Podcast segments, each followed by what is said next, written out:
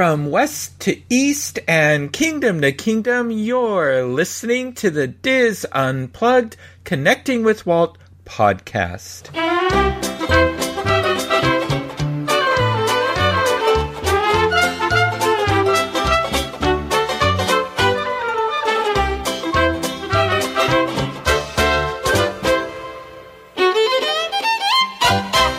Connecting with Walt is brought to you by Dreams Unlimited Travel, experts at helping you plan the perfect Disney vacation.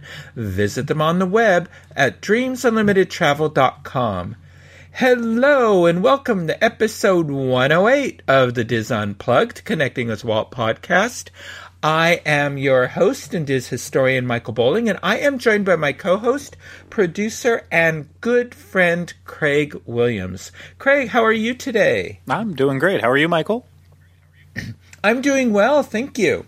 So, so I I posted this on Facebook, and I think I posted it on our Connecting with Walt Twitter um, page.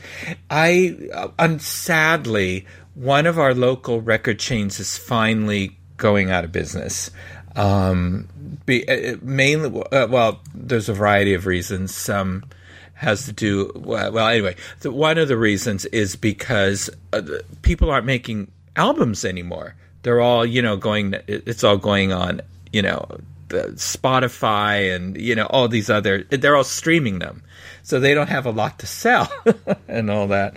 And so, and then the, the family's retiring and stuff. Yeah. So I went in to see what's on sale, and it was funny. My daughter and I went, and she was up for the Fourth of July weekend, and I came across. It was just like it was sitting on top of all the CDs in as I walked past the children's section, and it was this two CD set called "Fascinating Walt Disney."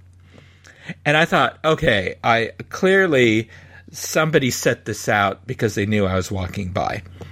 So, so I bought it, and then when I was driving down to the Walt Disney Family Museum last week, I uh, was listening to it, and it wasn't bad. It was it was interesting. It, it, it was a nice narration. Apparently, this person uh, did did a number of these. He did. Uh, he did a, a, recording on the history of Hollywood and stuff. And somebody uh, posted on Facebook that he was familiar with the person that the the Walt Disney one was a labor of love, and the person passed away relatively young at the age of fifty three. So, um, so it was interesting. It was interesting.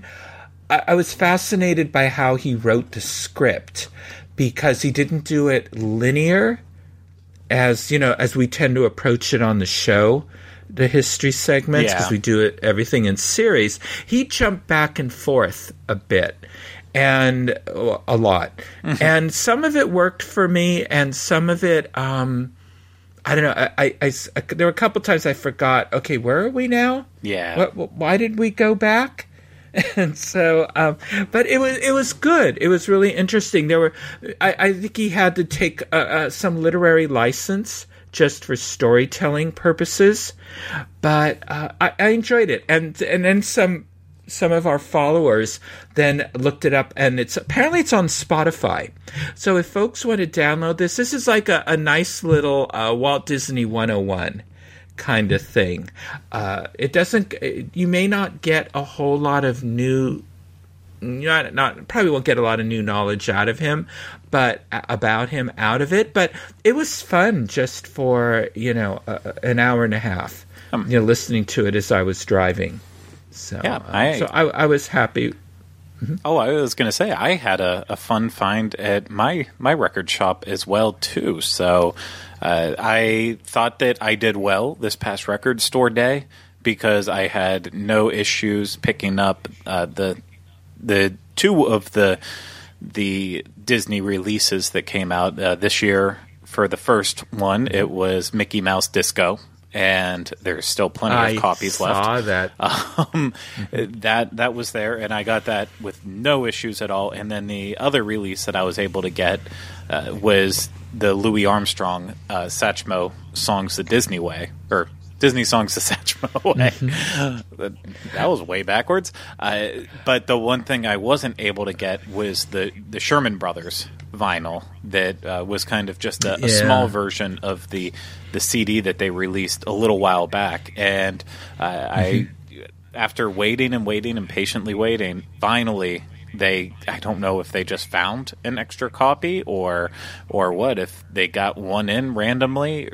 Like I, I genuinely don't know how, but uh, a, a copy of that finally dropped into my record shop. So I I got all three releases now from uh, April 2019 Record Day.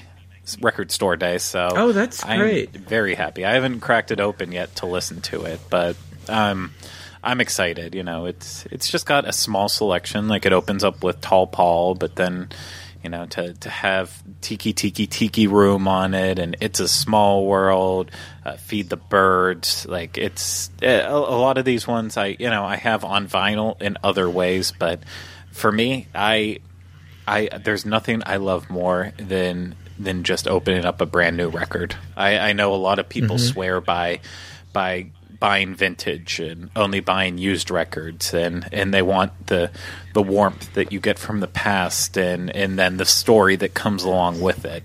And I know this sounds way over dramatic when we're just talking about vinyl, Pe- but people are that way with people are that way with used books yeah, too. It, it, that's they like that. yeah, that, that's a good good example on that too. But for me, I'm I, I'm a brat in that way. Like I want the brand new copies that I want to be the first one to play, and I I know eventually I will pass down my records then, and then uh, whoever I pass them on to, whether it's my children that don't exist of, as of this current moment, or or someone else, I want them to be forced with uh, forced with the fact that they have to they have to take care of all my pristine records because you know I, I inherited many of my parents records and the one thing that drives me nuts is is you can tell that that was the number one format for them when when they were in their teens and and even earlier because it's it, writing all over the the the sleeves and you know putting their initials on them what year they had it in some cases for some reason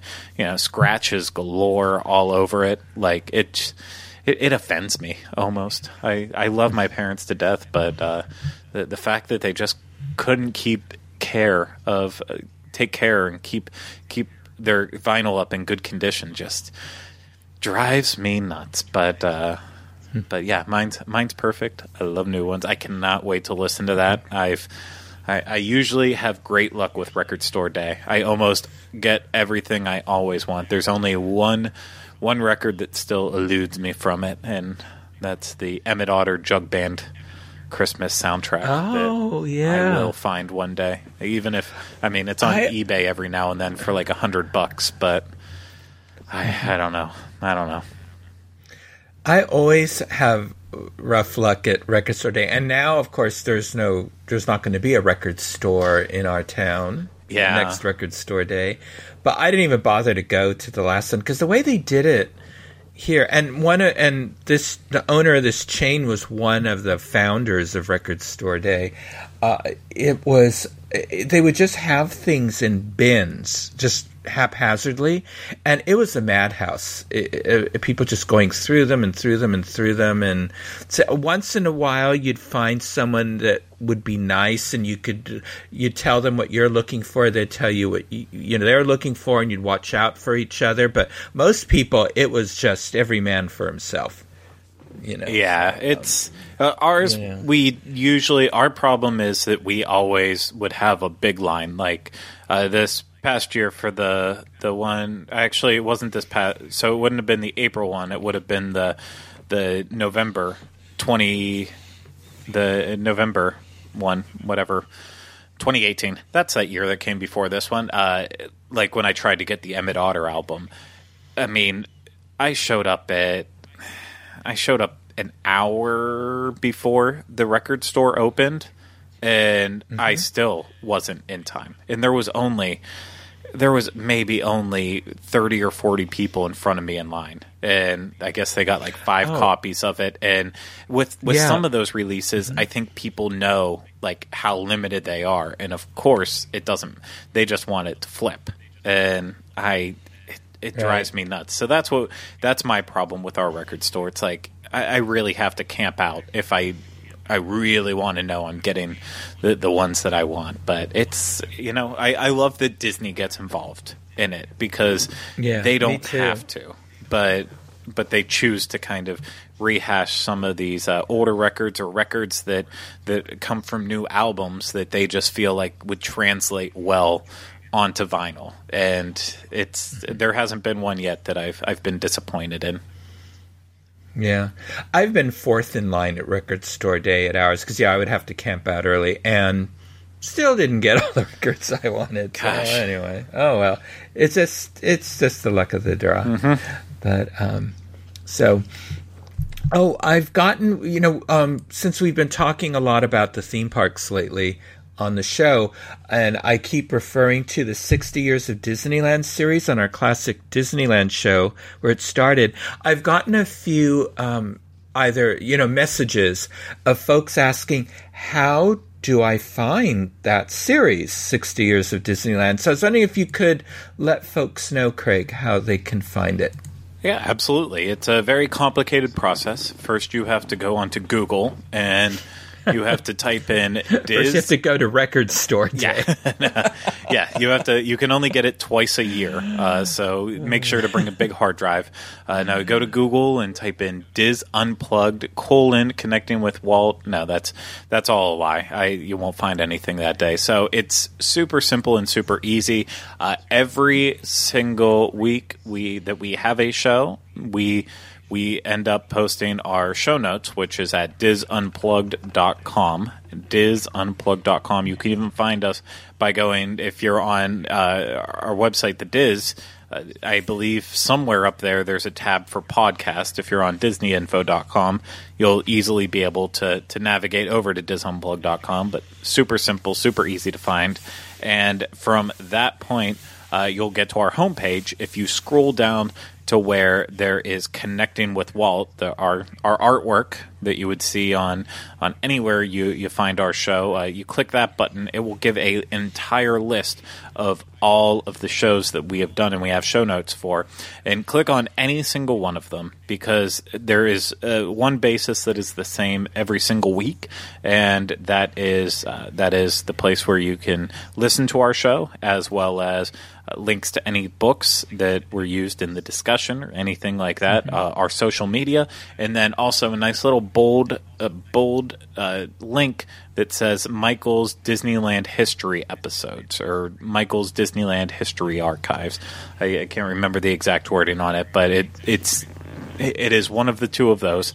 Uh, very easy to spot right there in the middle. There's not a ton of links in our show notes, so uh, it's very, very simple to navigate. You click on that, it's going to take you to disboards.com, and there is a great thread that was started up uh, that literally has all of all of the important uh, Disneyland history episodes that Michael recorded, and uh, the ones that were like for the 60 years of Disneyland, those ones are all really nice and specially marked, and actually uh, actually say you know.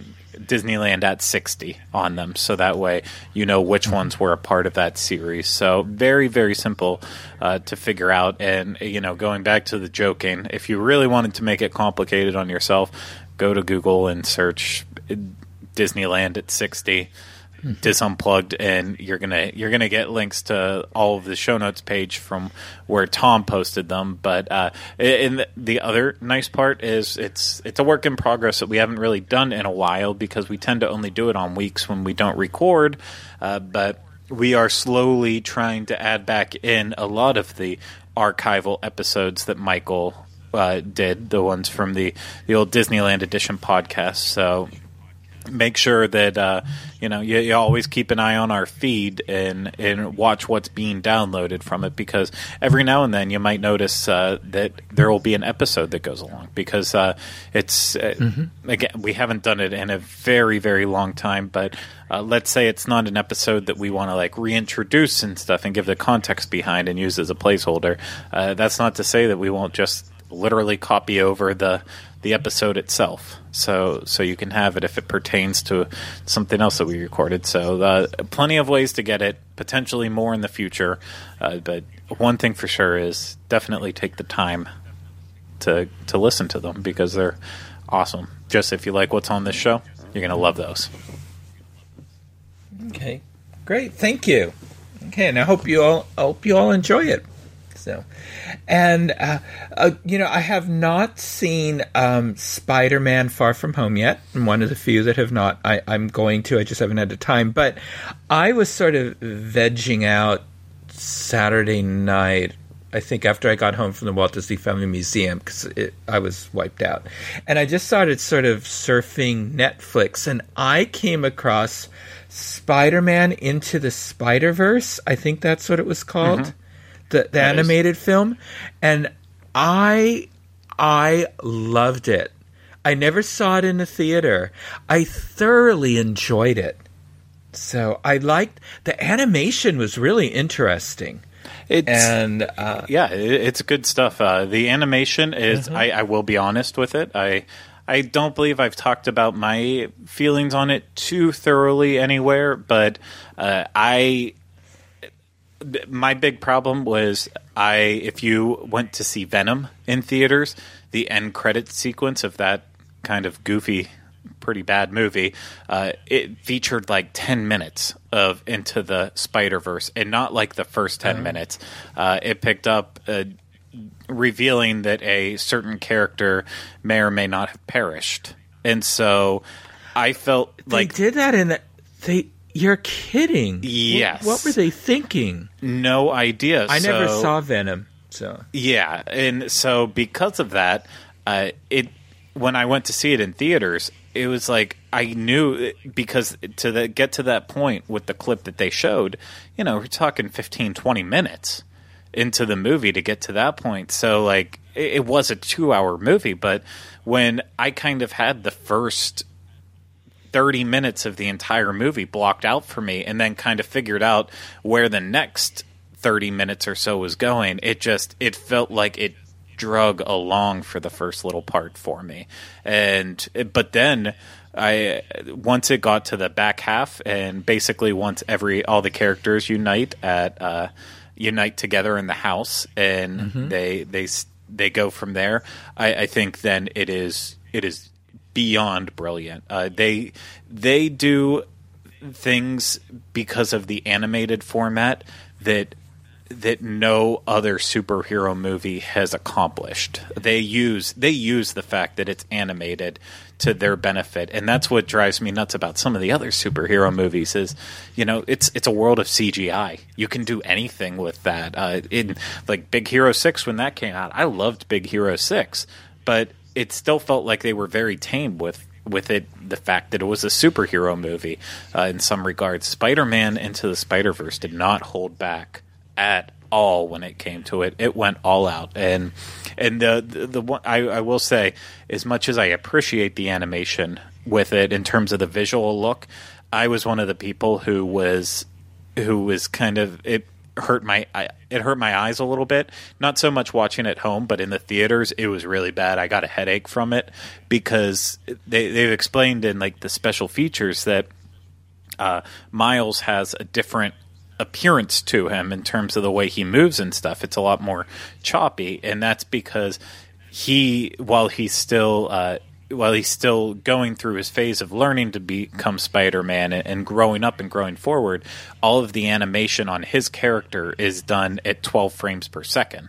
Uh, kind of like classic standard animation, but then the background scenes and and other characters are shot in 24 so there's that, and as he gets progresses on, you know, it it becomes a clearer a clearer uh, shift in his character as well too. So for the first parts of the movie, it to me it was like it kind of hurt a little bit because it does feel choppy in I a way. Was, and I was wondering why sometimes it seemed out of focus. Yeah, stuff too.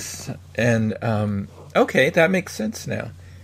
So and so anyway, so yeah, if folks didn't see Spy- this Spider-Man into the Spider-Verse because it was animated, I'd say definitely check it out, especially now that it's on Netflix. and all that. If you have Netflix, I definitely recommend it. So, and then a film that's coming up, of course, it's it's the King, the Lion King.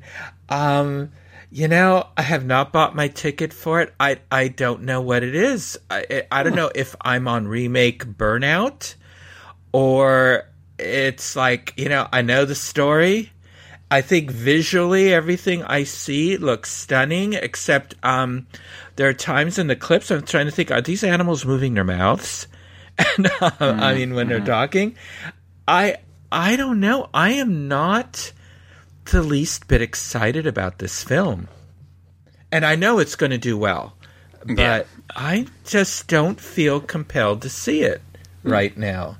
That's so. It, um, I mean, I, I actually understand that, and it's you know, the initial reviews and stuff for it aren't aren't that great in terms of the critics, but obviously we've seen before. It doesn't really matter what critics say. It's it's about what the audience wants from it. Uh, mm-hmm. Uh, I I mean, I have my tickets. I've had them for a while because I talked about it before. I mean, the the Lion King is my Renaissance film. That's the one that mm-hmm. that connected with me, and I I will never not forget being in the room when Jon Favreau showed off the first clip at the D23 Expo of the entire Circle of Life sequence, and that just that blew me away that day. And it's you know between reading what people have to say about it, the complaints that uh, the characters feel soulless in a way, and it, they took they stripped away all of the color in it and really made it a bland palette. Um, you know, all, all of that combined, it's it, uh, plus then listening to the soundtrack and not being overly impressed with it. Uh, it's it's definitely. I think it's managed my expectations going into it, but mm-hmm. it's it, it's something still that I I'm I'm excited for because I feel like even if it is a shot for shot remake in terms of the fact that they're not adding anything new to the story and they're not they're not replacing anything differently. At least it's it, at least it's done with some thought in my mm-hmm. opinion from just from what I know about it and in the passion that Jon Favreau has brought to to bringing it to life. Um, I don't feel like he's making it just just for the sake of technology and making it. I, I feel like I feel like he's he's definitely he's got other purposes behind it, and that that still is driving it forward for me. But uh, you know, good or bad, I I have wasted many more hours in far worse movies than I can imagine what Lion King will be, oh, even yeah. if it's bad. And I, I'm definitely going to see it. It's just I don't know. I I think I had a turning point with Dumbo the remake of Dumbo in that it, I just suddenly really lost my enthusiasm for these remakes. And, um, like, I didn't even buy the Dumbo Blu ray. And, you know, I don't know if I'll buy the Aladdin one. Uh, I just thought I'm tired of them. I really am. I don't know. So, um, oh yeah, no, it's. It, uh, I I I don't need them. If they decided to end this initiative tomorrow, uh, there's no there's nothing lost on me there. It's I I could yeah. I could give it or take it, but you know I that's the that's the other part of it too is that Disney knows there's many people out there who will just see it regardless of the fact or regardless of the fact whether it's good or bad just because it has the name on it the disney name and unfortunately that's the camp that i fall into and mm-hmm. it's a terrible place to be sometimes yeah and but you know they showed the teaser trailer for mulan looked gorgeous absolutely gorgeous and now that one intrigues me because also apparently they are changing up the story a bit and I thought, okay, maybe they're going to tell a bit of a different story. So there's a purpose for making this film. So yeah, and um, that's I I yeah. am not trying to be mean. I know there's many Mulan fans out there. That's one movie that I've never been a fan of. Like I, I own it mm-hmm. just because I, I'm trying to own all of the Disney movies that I can.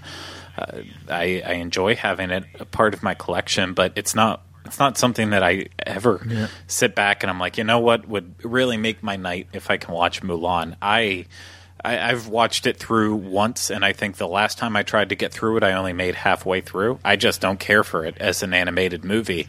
So I am excited and hope that that with the changes they're making and uh, and bringing it to live action, that they're actually going to improve upon it in that way. Because ultimately, like we've talked about before on this, uh, these remakes shouldn't be happening unless they think they can improve upon what was already happening or if they feel like they have a new story to tell. And a lot of them haven't. So when you don't have a new story to tell or it's not a good news story, you really have to you have to come through in terms of the in terms of the how can you make it look better? How can you how can you utilize the change from animation to live action? And in Mulan, I, I feel like I feel like that it, it probably will not end up being a, a billion dollar hit or anything, but I think it might end up being one of those movies that is revered and not seen as much, kind of like uh, Pete's Dragon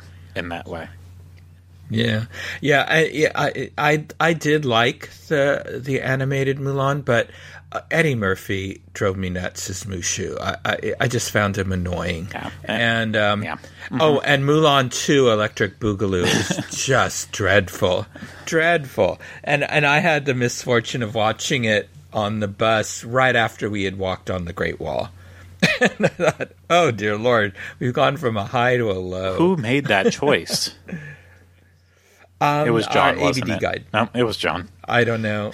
I don't know. it was John. He said, "You know what? I know we could watch Mulan, but instead we're going to watch Mulan 2, The Search for More Money." Mm. Yeah, it was bad. It was a really bad. There was nothing redeeming about it at all. but anyway, um, so, but so yep. So when we've both seen the Lion King, and when I've seen Spider Man, we'll have to talk more about it. Yeah. Folks who have been listening to the show know that Craig and I have been running a series on the life and career of Mickey Mouse. I've also reported on the wonderful exhibition, Mickey Mouse From Walt to the World, at the Walt Disney Family Museum that's running from now through January 6th, 2020. We're honored to have the guest curator of that exhibition with us today, Disney animator Andreas Deja. Of course, we all know Andreas through his artistry of creating many of our favorite Disney characters, including Roger Rabbit, Gaston and Beauty and the Beast, Jafar and Aladdin, Scar and the Lion King, King Triton and the Little Mermaid, Lilo, Mama Odie in Princess and the Frog, one of my very favorite films. And he is a specialist for the animation of Mickey Mouse. Andreas is also the author of the books The Nine Old Men, Lessons, Techniques, and Inspiration from Disney's Great Animators, and Mickey Mouse from Walt to the World, which is the catalog of the exhibition. In 2006, Andreas received the Winsor McCay Award for Outstanding Contribution to the Art of Animation and was honored as a Disney Legend in 2015. So, Andreas, thank you for joining us on Connecting with Walt and welcome. Thank you for having me, guys. Thanks. Oh, our pleasure. Now, the exhibition Mickey Mouse and Walt to the World is part of the celebration of Mickey's, Mickey's 90th anniversary. And I remember you telling a story that your relationship with Mickey started when you were a boy and you saw a magazine celebrating Mickey's 40th birthday. Can you, can you share that story with our listeners? Yeah. Um, so I was I was a kid, young teenager then, and uh, my God, this is 50 years ago that we're talking about. And uh, I just passed by our our local newsstand there in Germany where I grew up, and there was this. I remember it was just a red cover, Mickey Mouse magazine, and it had this big iconic face of Mickey, really big on the front, and it says Mickey is 40 years old. So so of course I bought it, and then inside were like comic strip versions of uh, some of his short films that he had been in over the decades. So I really, really treasured that. Mm-hmm. Do, do you remember the first time you saw a Mickey Mouse cartoon?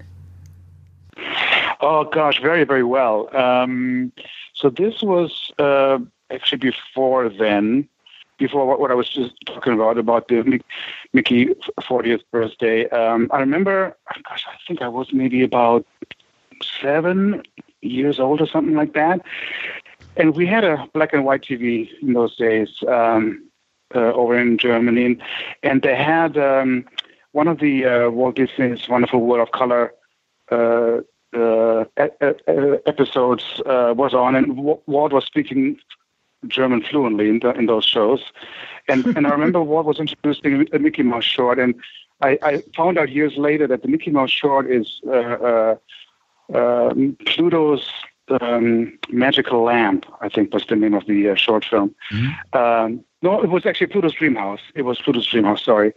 And I just remember looking at, at, the screen and the roundness of the character and how Mickey was moving, and I, I just never seen anything like it.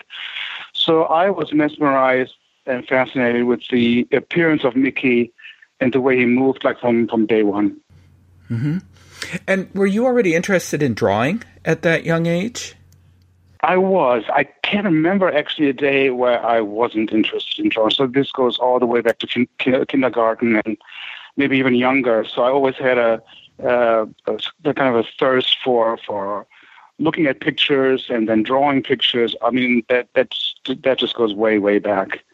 So so yeah, I um, and then Mickey Mouse and other Disney characters kind of uh, took that to the next level where I really wanted to learn how you can do this type of animation, you know, beyond just liking it. Mm-hmm. So so yeah, yeah. I mean, Mickey was a huge factor of my of my childhood that way. Yeah. And I know you had once told a story that you uh, that the Jungle Book, Walt's last animated film that he worked on, inspired you to want to become a Disney animator. So, what was it about that particular film that sparked this flame within you? Well, the, the, the main reason really was that uh, this was the first Disney film I ever saw, the first Disney mm-hmm. feature film. So it could have been Peter Pan, it could have been 101 Dalmatians, but it happened to be mm-hmm. Jungle Book. And my head was spinning. Uh, I remember just wanting to, to watch it again and again. And my mom was saying, "Well, dear, you just saw it yesterday." I said, "Oh, can you please give me a little, little money? I want to see it again." You just wanted to go back into that jungle and be with all those great characters. Mm-hmm. So um, yeah, I saw it over and over again, and um, I was thinking, man, wouldn't it be fun to find out, you know, how they do these things, and uh, and maybe sometime I could be a part of it. So it took me about a year to muster up some courage, and with the help of an English teacher, um, uh, we put some questions together, like how can I sometime, or how can I train myself here? What should I do to maybe sometime work for the studio? And mm-hmm. wouldn't you know, about three weeks later, I got a letter back from Walt Disney Productions Burbank and they answered all those letters. And the, the main advice they gave me uh, in that letter was um, they said, look, if, if you're seriously interested in the kind of animation that we are doing here, then please don't send us any, any copies of Mickey Mouse, Pluto, or Donald Duck because we can teach you that later. You know, you have to become an artist on your own right first, meaning go to art school, learn to draw the human figure, go to the zoo, draw the animals a lot, observe them and draw them a lot, and basically show us how you see the world, and then sh- show us that kind of work. So I, I, I took that really seriously. I was kind of driven actually throughout my childhood and teenage years, and um, took life drawing classes, went to art school, and um, it was I think I had about a year left of my four year studies at my art school, and um, I had heard at that time, so we're, talking around 1979. I had heard that Disney Studios actually had a training program that was headed up by one of the nine old men, Eric Larson. So I thought, well, I have to find out about this training program, obviously.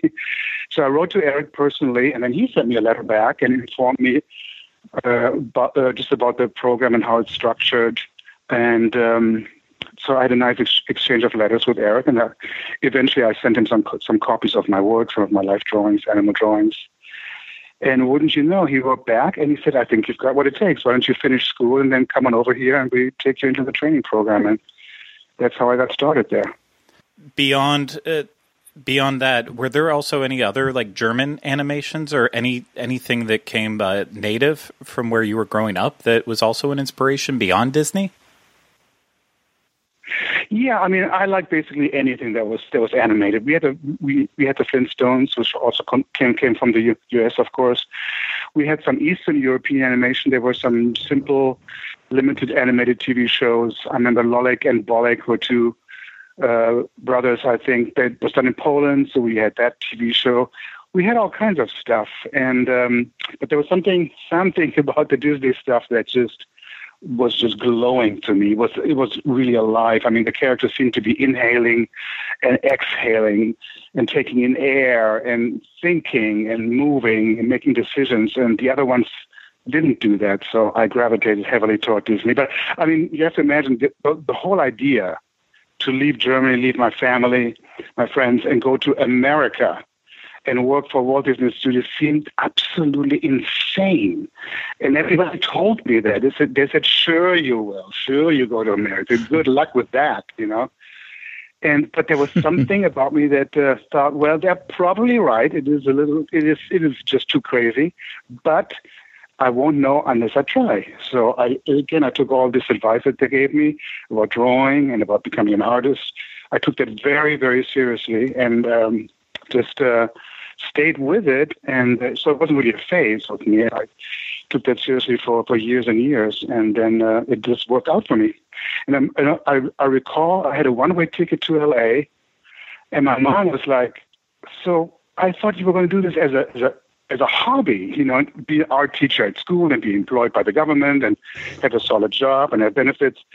But you can't go to America and draw cartoons. I said, Well, mom, I said, if it doesn't work out, I can always come back. This is only a training program. But that turned into 31 years there at Disney, so it did work out. Yes, absolutely.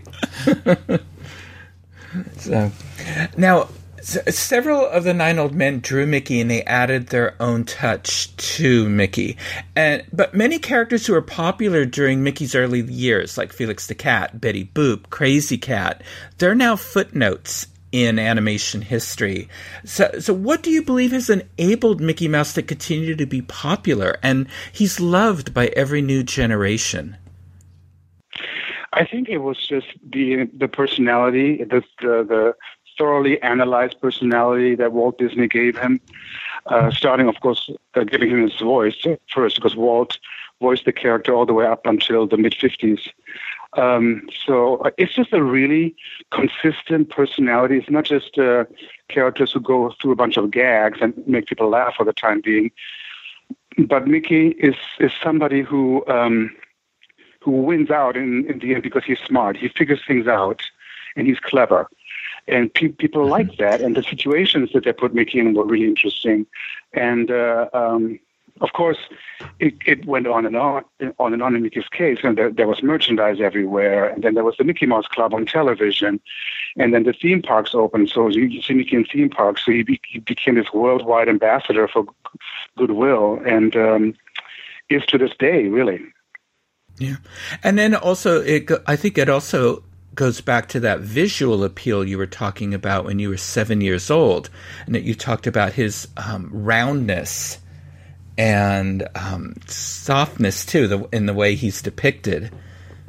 Right. Uh, there is there was a study made. Um, I want to say about maybe 15 years ago or somewhere in there, where where people or researchers uh, put um, certain toys in front of toddlers, babies, and they, they, they, they would study the, the baby's reactions. So they would have uh, oh, all kinds of plush toys and different styles of uh, uh, animals and toys and things. And then they had Mickey Mouse. So guess what? All babies gravitated toward Mickey Mouse. They wanted to interact with that toy and touch that toy. And I think I, I, I still think it has to do with the sim- simplicities of Mickey's face. You know, you have one circle for for the, for the head, you have two smaller circles for the ears, you have sort of an oval for the nose. Everything is round and pleasing. And I think that really uh, appeals to infants visually. Mm-hmm. And adults. and adults. yeah, that's right. We also that's... gravitate Mickey Mouse. That's right, we do, we do, and and you make it sound so simple that oh, just draw a few circles and you have Mickey, but it's it's not simple. so. Well, it, it, it it depends on how far you want to take it. I mean, mm-hmm. any, any kid can draw three circles and mm-hmm. maybe give it two eyes, and that already looks like Mickey Mouse. So the main graphic symbol of Mickey Mouse is extremely simple. But if you want to animate him and want to maybe come up to a standard or close to what these animators did way back in the 30s and 40s, well, then you have to do first some some homework. And uh, in my case, uh, I had a chance to go to the Animation Research Library, which is a place where Disney keeps all of their scenes, all of their drawings. They have like millions and millions and millions of uh, sheets of paper there. And uh, but you you can go in and you can check out a certain scene from like let's say the Brave Little Tailor or the Nifty Nineties or one of those classic shorts and really see how Freddie Moore or Ward Kimball animated a particular scene where Mickey is dancing or Mickey is hopping or gesturing or mm-hmm. those great acting scenes in the Brave Little Tailor that Frank Thomas did. Um, so I was actually able to hold those scenes and flip them and really see what they did and how much they squashed and stretched Mickey's body, how they articulated Mickey's hands, and then and then those those fun graphic sheets uh, uh, that go along with Mickey, with drawing and animating Mickey, because his his ears they they stay round at, at, at all times. They never change in perspective, defying all laws of perspective that way.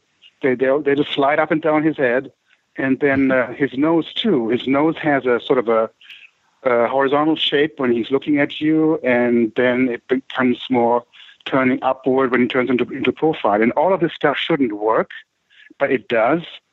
And it, it just assures that he looks appealing from any um, angle, even if though the design concept changes slightly. These are things you need to know so you can apply them in your own work. Mm-hmm. And what is interesting about the exhibition that I really enjoyed is so many, so much of the artwork that's displayed.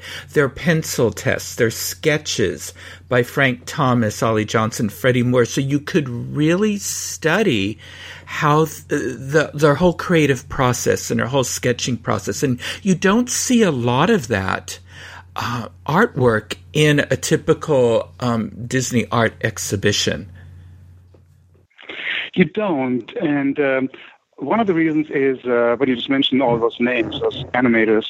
Uh, you really can only study the individual style when you have their own drawings in front of you, because these drawings are loose and rough, and they were later on always redrawn by the cleanup department, who would who would take a fresh sheet of paper on top of that loose drawing and put a fine line around the character and make sure that the line is very thin at all times, and those are called cleanups. And you can't, and then they they lose a little bit um, some of the animators' personality because everybody has their own little uh, uh, way that they draw in terms of uh, the way they use the pencil, the kind of looseness and all that. But when you do see a Frank Thomas rough and a Ward Kimball rough, uh, they look different from, from each each other, you know. And it, to me, it's just fun to study this because it's, it also shows me where they struggled, where they erased something over and over again until they got it right, you know.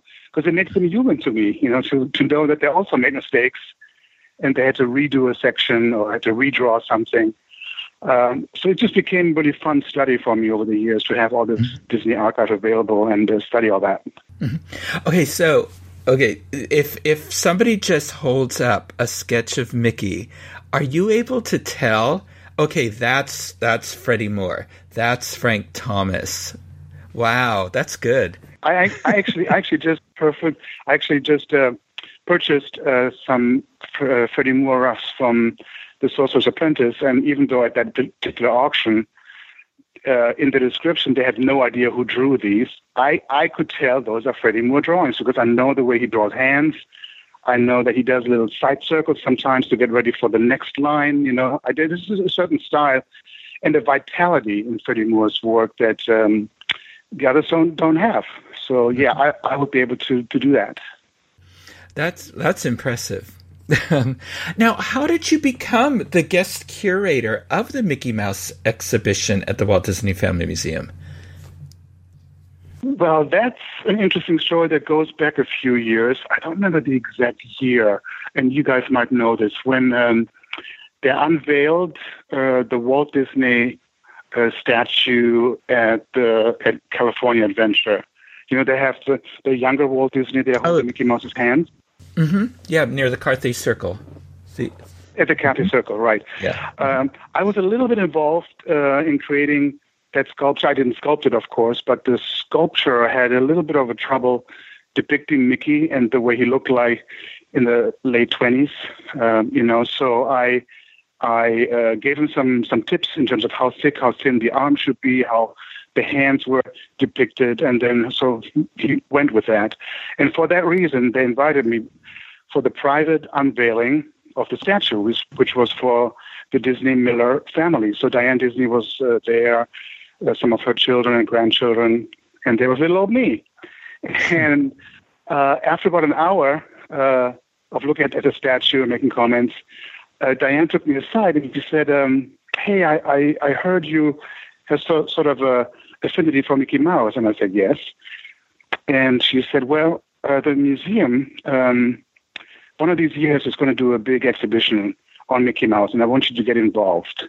And I said, "Okay, I can certainly loan out a few vintage drawings that I have and things like that."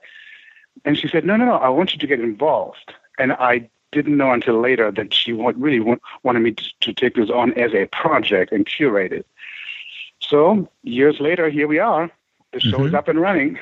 That's how that all happened. What goes into preparing? I mean, you uh, uh, an exhibition like this, because I've always been curious about that. I mean, how you basically have a blank slate, you have an empty room. How how do you just go about getting started, especially when you have so much material you can draw from? Yeah, and the first thing I did is take a sheet of paper and didn't didn't draw, but wrote down all the areas that I wanted to cover uh, that had to do with the world of Mickey Mouse. So, of course, you start out with his black and white films, starting with Steamboat Willie. You want to feature those films and the artists who were involved in that: Ub Iwerks, Les Clark, and then of course Walt, and then uh, getting into color films. Uh, even though he was in a, in a few features, but the, his stories were always told in sort of a short form. They were maybe 20 minutes long, like in Fun and Fancy Free, Mickey and the Beanstalk, and so forth. Um, then you think about other areas. You think about the Mickey Mouse Club during the 50s and what a phenomenon that was on TV. That had to be covered. We had to cover Mickey merchandise and that really fun old merchandise, especially um, during the 30s and 40s. Mickey toys, um, Mickey in the theme parks, because he changed a lot over the decades there as well. I mean, his first uh, uh, walk, walk around costume looked a little spooky. It was a little, yeah, oh, yeah. He was a, he was a little scary. he was a little scary. There's that one picture in the exhibition where I don't know if it was opening day, it might have been, but uh, that first Mickey and Minnie were shaking a hand off the toilet seems to be a little petrified. Yes, because the, the the faces were really didn't have the, the charm yet that the that the drawings of Mickey had. So they they worked on that for years and years, and now now we know him the way he looks like in the, in the theme parks now. But so yeah, he changed in the theme parks a lot uh, o- over the years, and um, we also wanted to, to, cover Mickey Mouse as he influenced fine artists, people like Andy Warhol and others. So we have examples of that. So I, I, I basically put down the categories that I wanted to cover, and then I worked with the museum's team, and uh, uh, we worked out who would have what like the Disney family, for example, has uh, a lot of vintage uh, merchandise mm-hmm. that Diane uh, collected over the years, um, and we actually had too much, so we couldn't show it all. And then it, the painful process starts. Okay, w- which ones do we have to take out? So this is the kind of stuff that you work out with the team and bring it down to a showable, sizable uh, amount. Uh, but this is all fun, you know. It, it, wasn't really work to do this show. It was all fun because it's all Mickey Mouse. How can it not be fun? I agree. I agree.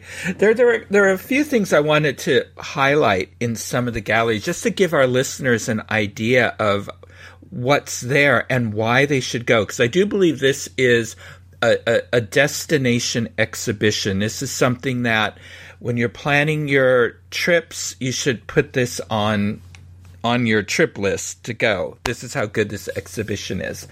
Um, the the, the first gallery is really cool because you walk into a black and white world. because it's all about the creation of the Mickey Mouse, the early Mickey Mouse films, Plane Crazy, Galloping Gaucho, Steamboat Willie. What's amazing is is that there's original cels from the 1930s in here that have managed to survive. Yeah, so the interesting thing was that we found out that we knew quite a few collectors in, within the United States, but also worldwide, who collect this kind of rare artwork. But the problem is, how do you ship something like that? You know, you can't package this thing over and over again, and it probably still arrives damaged. But luckily, there are there were some local co- collectors in San Francisco and the Bay Area who had this kind of work. So so then you can just send a driver and, and pick it up, and it wouldn't it wouldn't have to be shipped. So that's why these precious pieces actually were able to be included in the exhibition. Yeah, and seeing a wall full of Ub Iwerks original sketches is for anybody that is a fan of animation or Mickey Mouse or Walt Disney's animation, that is amazing to see that. So. Yeah, he was the guy, you know, who him and Walt started this whole thing out, basically. Uh, I mean, many of you know, know, know the story that Walt had lost his uh, the rights to his character Oswald, the Lucky Rabbit, and uh, he was in trouble. He needed something new to keep going, and so both of them came up with Mickey Mouse. And um, yeah, to even have original Ub Iwerks drawings in there is just a real visual treat, you know. Mm-hmm. And again, this kind of stuff is so so rare.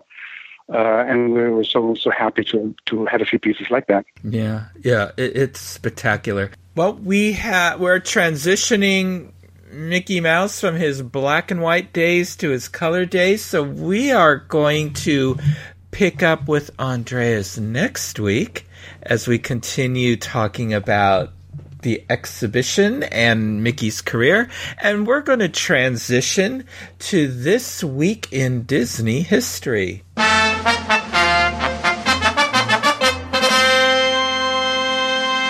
Hey, well, Craig, I, I'm sort of continuing our summer of Disney theme parks here. So yeah. for the week of July 21st, it's all about Disney theme parks. So, because we're we're it's it's vacation time. Everybody's thinking about Disney theme parks. So. Absolutely. Okay. Uh, summer of love, peace and love, Disney parks. It's all good. yeah. All right, um, unless you're at Disneyland's Toontown, then, then then just duck.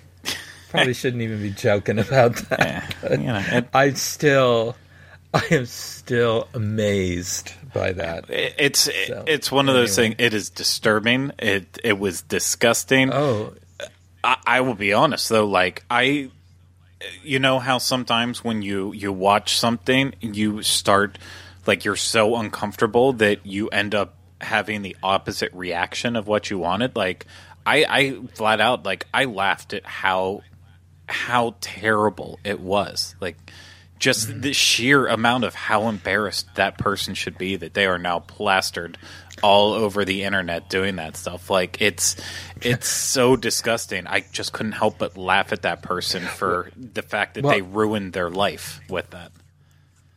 Well, well, they weren't embarrassed because they denied it. we didn't fight.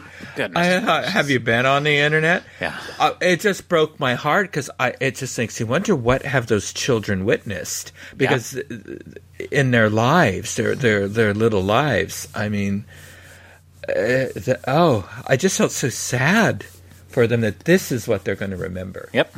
Yeah. You know, from that trip to the happiest place on yeah, earth. We, anyway, we'll try to forget it. Yeah. Anyway, so July 21st, at a July 21st, 1986 press conference on the Empress Lilly at Downtown Disney Marketplace in Walt Disney World, Disney CEO Michael Eisner announces plans for a new edition. What will it be called? Uh, the fact that it took place on the Empress Lilly makes makes me want to say that it was probably Pleasure Island. So why not announce something that's it right next was. door? It was. It was Pleasure Island, and construction will begin on Pleasure Island in August and officially open in May 1989. I remember on our honeymoon, Carol and I walked right. They just let you walk right through the construction zone in those days because it was right smack dab in the middle of downtown Disney. and so um, we just walked right through it, looking around, wondering what it would look like, Yeah. not knowing we would be coming back many, many times. And- Never did go into the Adventurers Club, though. Yeah, well, God bless the internet now that you know it's that's the reason why we have to hide every single construction site and everything that happens because got to keep all those secrets. Everyone wants to Yeah. ruin it with the internet. But thanks for listening to us on it. So Yes. Um, July 22nd. What Tomorrowland attraction opened at Disneyland on July 22nd, 1955? Oh, um, 1955. So, so we're talking five days after the park opened. So, what's something that just wasn't quite ready? Day one. Um, Almost the whole park. yeah. but in this particular instance, uh, I don't. Maybe the maybe the twenty thousand leagues exhibit. no, no, eh, but it was close by. Rocket to the Moon, presented by TWA. yeah. It debuted. And of course, this is a simulated ride to the moon. Guests seated in a theater view their journey on screens. And of course, there was an iconic rocket, the Moonliner, right outside, towering over the show building. It was much larger than the smaller version that's outside of Red Rocket's Pizza Port. Uh, y- sorry, you mean. Alien Pizza Planet? Oh, that's right. I forgot they just changed it. Yeah. Thank you. that's that's not changing back. Uh, but hey, that's it. That's for a whole another show. But I can't believe they couldn't get projectors working properly to have that open on day one. It's, for Yeah. for movie people, it seems like it'd be easy. And I, I'm sure we landed on the moon to coincide, you know, with this. Yeah. You know, you know. The, oh, they'll always be around the same date: the moon landing and the rocket to the moon opening. Yeah. The anniversaries of those. So, all right. July 23rd, a smaller version of a popular Disneyland attraction opened on July 23rd, 1956. What was the name of this attraction? I uh, don't know too many attractions out there that had smaller versions of themselves, but uh, I, I do know at least at least one because we've talked about uh, talked about multiple versions. I'm gonna say it was uh, Junior Autopia. You're right. It was Junior Autopia. With yeah, Autopia being Walt decided to add. Yes. Uh, Walt decided to add this attraction to fill the space previously occupied by the Mickey Mouse Club Circus. So, since the original Autopia cars were a bit big for small children, the Junior Autopia cars had booster blocks on the gas pedals so they could drive. Uh, the cars used on both tracks, Autopia and Junior Autopia, were otherwise identical. Well, I then once the '60s rolled around, then you just got you know your your platform shoes, and then you didn't need to worry about hitting the the gas pedal. Yes, that's right. okay, July 24th. What area opened at Disneyland on July 24th, 1966? Uh, that's an easy one. That would be uh, New Orleans Square. That's right. New Orleans Square opened at Disneyland with a ceremony presided over by Walt Disney and the real mayor of New Orleans, Victor Schiro. This three acre site, the first new themed land added to Disneyland after its 1955 opening, has cost $18 million to build. Uh, New Orleans Square is the only land in Disneyland to debut without an attraction. Taking part in this day's dedication is the Firehouse 5 Plus 2, the Dixieland Jazz Band led by animator Ward Kimball, and Disneyland Ambassador Connie Swanson. And you can see that on YouTube. They have the the Yeah. whole dedication ceremonies there. I've watched it once or twice there. Yeah. Okay, July 25th, the Coral Isle Cafe, which has been opened at Walt Disney World's Polynesian Resort since October 1st, 1971, closed on July 25th, 1988. And after extensive renovations, it reopened on November 23rd, 1998, under a new name. What is the what is the name of this popular restaurant? And I have a feeling I got one of those dates wrong in there. I well, I've never heard of Coral Isle Cafe, so Mm-hmm. I I don't even have a guess. Like Mm-hmm. I, I would have been traveling during this time. Yeah, it's Kona Cafe. Oh, Yeah, Huh. And I think it opened November twenty third, nineteen eighty eight. Is what it should have been. So, okay. Yeah, I Anyway. never. Yeah, I've never. Uh, Yeah. I, I mean, I I know stuff changes names, but Mm-hmm. I, I don't. I've just never heard the name Coral Isle Cafe before. yeah, Something new for me. So- Okay, on July 26th, writer, humorist, actor, and National Radio Hall of Famer Jean Shepherd is born on July 26, 1921, in Chicago, Illinois. What is his Disney connection? Besides the fact that Disney wishes that they could have some involvement in a Christmas story. Haven't they bought that studio yet? uh, hopefully never. So, um, but that was my uh, way of trying to distract myself while I'm thinking. Um, uh, I, I, I got nothing, honestly. Hmm? He was the voice of the father in Walt Disney's Carousel of Progress. Rex Allen, the original voice of the father, was replaced by Shepherd in around 1994 when the carousel was updated to include the more modern era. And of course, like you said, movie fans will recognize Shepherd's voice as the narrator of the 1983 holiday classic, A Christmas Story, which he co wrote and based on his own semi autobiographical stories. Wait, so he's the voice that we hear today on it, or just was he there during Now Is the Time? Yeah, I think he was there during Now is the Time. Okay, I'll have to go back and I find don't- I don't videos. know. I don't. Yeah. Yeah, because I know he was the narrator for quite a while. Yeah, So, um, I, I mean, even if it is still him to this day, it's just it, I don't think it's ever connected with me. Back then, I guess Yeah. it didn't connect with me either. yeah. And then Rex Allen, of course, was brought back as the grandfather mm-hmm, mm-hmm. and it was redone again. So, and all that. So, anyway, okay. All right, July 27th. A musical group is recorded live at the Golden Horseshoe in Disneyland. Their performance the following day will also be recorded and eventually be released on Good Time Jazz Records. What is the name of this group? Oh, um, I'm I'm not sure. The Firehouse 5 plus 2. This is a uh, spare time Dixieland group made up of writers, animators, producers, and directors at the Walt Disney Studios. Of course, led by Ward Kimball. So, okay.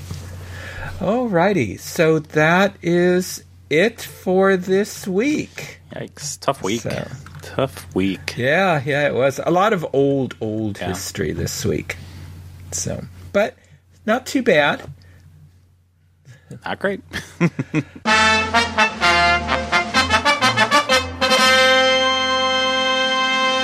Well, Craig, I I enjoyed uh, hearing all about Andreas and his early start in animation and what what led him to you know starting to work with Diane Disney Miller and all that on um, working on this this exhibit at the Walt Disney Family Museum, Mickey Mouse from Walt to the World, which is there now from until you know January sixth, 2020 so and definitely folks if you're looking for a reason to come out to the Walt Disney Family Museum seeing this exhibition would be a very good reason there there's art in here you will probably never see again Um, especially because a lot of it is from Andreas's personal collection.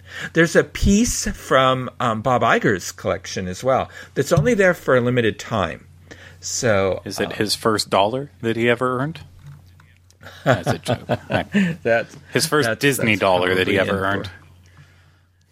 That's probably in brass or bronzed or or whatever. Yeah, I'm sure So, he I actually think- lit it on fire to like light up a cigar one night after buying Pixar, Marvel, and Star Wars. yeah.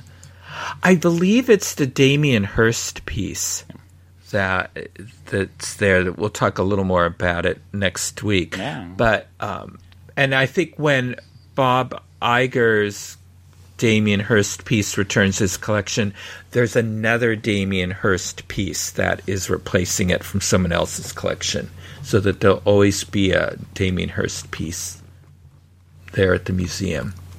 So, Excellent. Okay. Okay, Craig, until next time, how can our listeners connect with you? You can connect with me by watching any of the other shows that I'm on on the Disunplugged podcast network. And then if you actually want to connect with me in a more realistic way, I guess not realistic way, uh, but a more immediate way that has the potential of me also connecting back, Facebook, Twitter, and Instagram at Teleclashter. What about you, Michael? Well, you can send me messages at michael at wdwinfo.com. On Facebook, Michael Bowling with the Connecting with Walt banner. Instagram, I'm Michael Bowling that is. Twitter, I'm at mbowling121. And of course, you can connect with me and Craig on Twitter at Connecting Walt, our official Twitter page. And of course, keep an eye out for more of my Disneyland history segments on the Dis Unplugged podcast Disneyland show. If you would like to listen to more shows on the history of Walt Disney, his studios, his Imagineers, and Disneyland, check out our Disneyland podcast archives from our Disney history episodes at disunplug.com. And of course, just go into our show notes and you can find a link to those. And look for past episodes of Connecting with Walt on iTunes where you can subscribe to our show and leave some positive reviews and ratings. So thank you for making us a part of your day. And remember, I only hope that we don't lose sight of one thing that was all started by a man, Walt Disney, and his brother Roy.